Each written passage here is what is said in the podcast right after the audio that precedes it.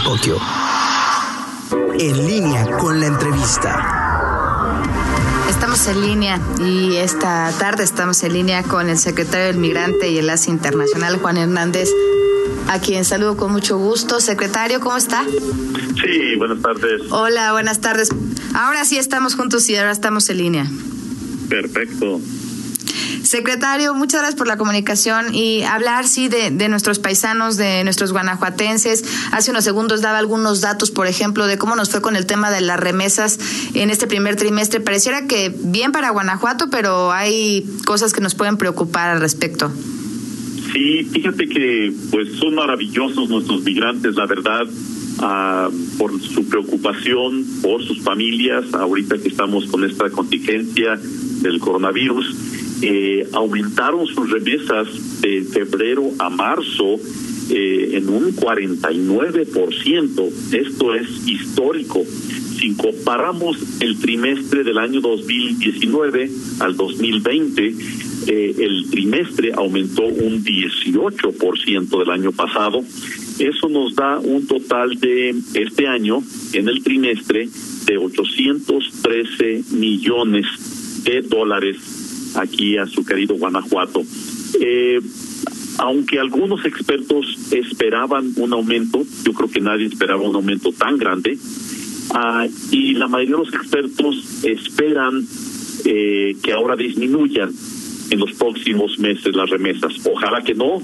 Eh, nos hemos equivocado eh, varios años pensando que iba a disminuir, pero ahora con el coronavirus sabiendo que más de 30 millones de personas han perdido sus empleos en Estados Unidos y muchos empleos son en área de de, los servicios donde labora muchos de sus migrantes. Lo lógico, y a veces no se cumple lo lógico, pero lo lógico es que haya muchos migrantes que hayan perdido sus empleos y que eh, se reduzca la cantidad de envíos de remesas a sus familiares.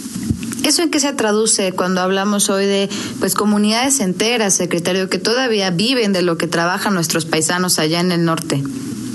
Así es. Eh, mira, hablábamos hasta hace unos meses de unos cerca de unos 10 millones de dólares diarios a Guanajuato. Imagínate lo que significa eso para las familias eh, en los, las diferentes comunidades, sea San Felipe, sea Dolores Hidalgo, sea San Luis de la Paz, Uh, eh, algunas veces son eh, personas mayores de edad, las esposas, aunque ha cambiado eh, el perfil, llamémosle, de los migrantes y ya también migran muchas mujeres. De todos modos, sabemos que dependen familias acá de esas remesas y que una disminución podría ser muy, pero muy, muy difícil para, para estas familias.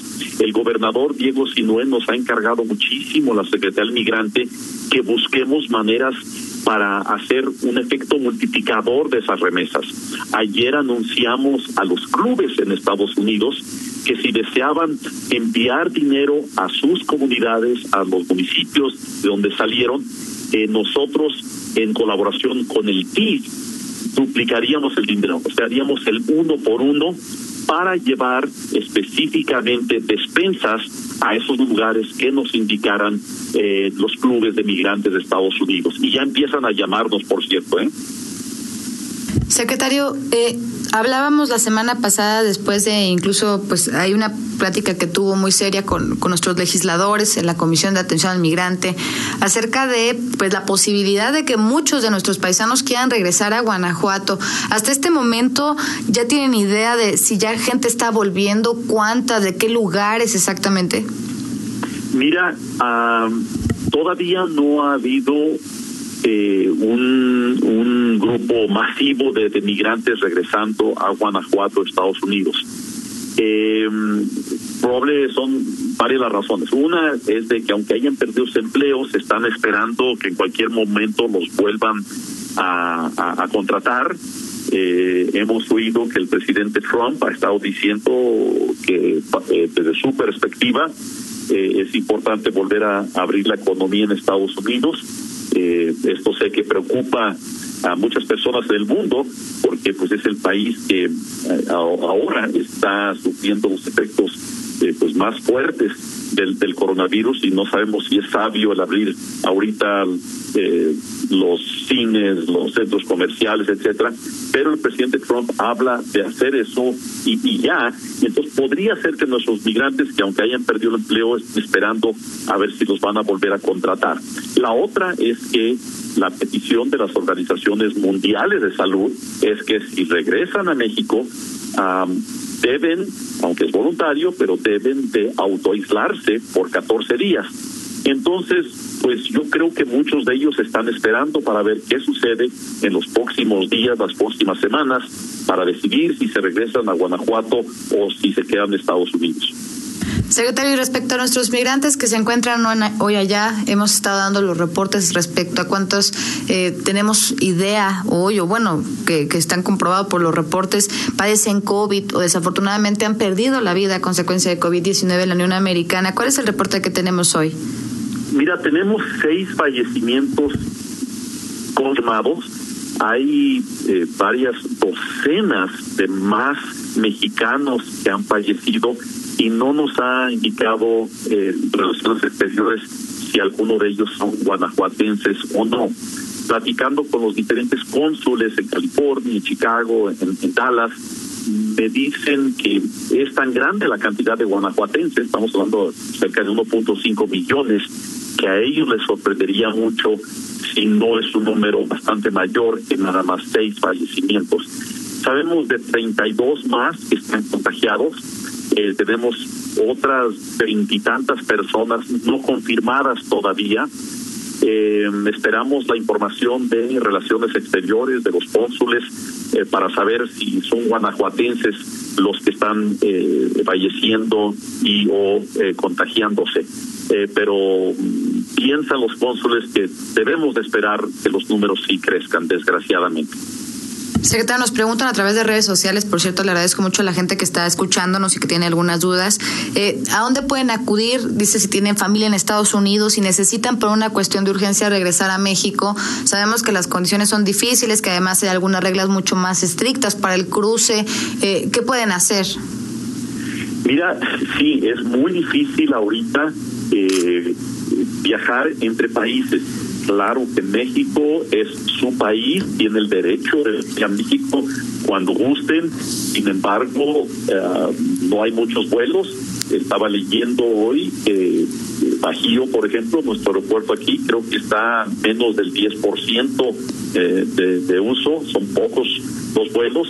Eh, también son pocos los, los autobuses, entonces uh, pues pueden viajar, los van a estar parando en el camino de seguros y deciden venir en auto para checarlos.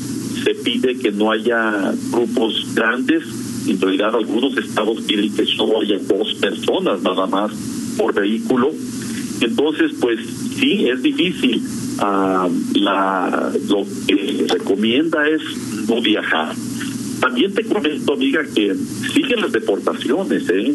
Ah, esta mañana eh, comentó la Secretaría de Relaciones Exteriores, eh, y es que los números estoy tratando de, de verificarlos, pero hubo el comentario de que arriba de 50 mil personas, eh, algo por el estilo, habían sido deportadas en este trimestre. No sabemos cuántos guanajuatenses sean, a veces, eh, muy seguido, es alrededor del, del, del 10%, eh, aunque eso pues no es científico, pero sí sabemos que siguen las deportaciones y en ese caso, claro está, eh, muchos de ellos, la mayoría, eh, los envía eh, Estados Unidos, el Homeland Security los envía a Tamaulipas, a, a Nuevo Laredo, y de ahí nos avisa el Instituto Tamaulipeco, es el que normalmente los recibe, nos avisa nosotros en Guanajuato a la Secretaría del Migrante y por instrucciones del gobernador nosotros enviamos algo de dinerito para que puedan venirse, les enviamos algo para comida y obviamente eh, ayudarlos a que lleguen a su Guanajuato. Secretario, había también un grupo de guanajuatenses en distintos puntos del mundo que se quedaron varados. Algunos, entiendo, bueno, pues han decidido eh, esperar a que pase tal vez la, más la contingencia. ¿Cómo va este retorno? Toda vez que en algunos lugares, por ejemplo, de Europa, bueno, pues ya las medidas restrictivas se van haciendo menores. Sí, mira, pues te comento que ya Yo tengo el caso de en la tarde. Inclusive hubo dos señoritas de Jordania eh, que batallaron muchísimo en salir de esa nación. Estuvimos eh, cerca de ellas lo más posible por teléfono, encargándose de las relaciones exteriores, asegurándose de que estuvieran ellas registradas eh, con relaciones exteriores, estuvimos hablando con eh, embajadores, cónsules y por fin pudieron ya salir de Jordania ayer volando a Chicago. Anoche iban a dormir en Chicago y hoy iban a venir en camino a Guanajuato. Estoy esperando ya las últimas noticias de ellas que alegremente llegarán aquí ya a, su eh, querido Guanajuato. Solo quedan pocos, eh, menos de 20 personas ya en diferentes partes del mundo y ya casi llegando a los 100 que han podido regresar a Guanajuato de, de San Luis de la de León, de Irapuato, de Dolores Hidalgo y, de otras entidades. Vamos bien eh, en, en, cuanto al retorno de los varados. Pues bueno, secretario, son muchísimos temas, desde el asunto de las remesas hasta seguir eh, ahí muy vigilantes de la situación de nuestros migrantes. Lo importante también para la gente que está aquí, que a lo mejor tiene familia en distintos puntos de la Unión Americana o del mundo, es que pues haya dónde acudir, ¿no? Ante cualquier duda, ante cualquier situación que se pueda complicar. Sí, por favor, nuestro número de teléfono está familia es el 2 73 50150 y hoy día pues obviamente las redes sociales eh, Facebook, Twitter, ahí nos pueden escribir, nosotros contestamos muy, muy rápido, somos muy activos en las redes sociales porque nuestros migrantes las utilizan mucho. Por favor, eh, ahí están las cinco oficinas.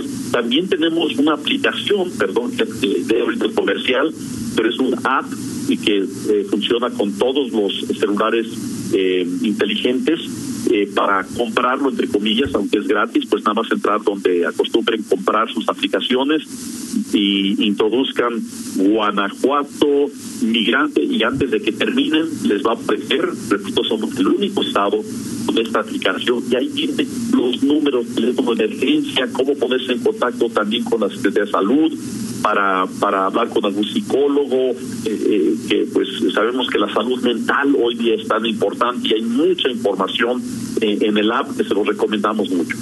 Perfecto, secretario. Pues muchísimas gracias. Gracias por la comunicación. Seguimos pendientes de esto y mucho más.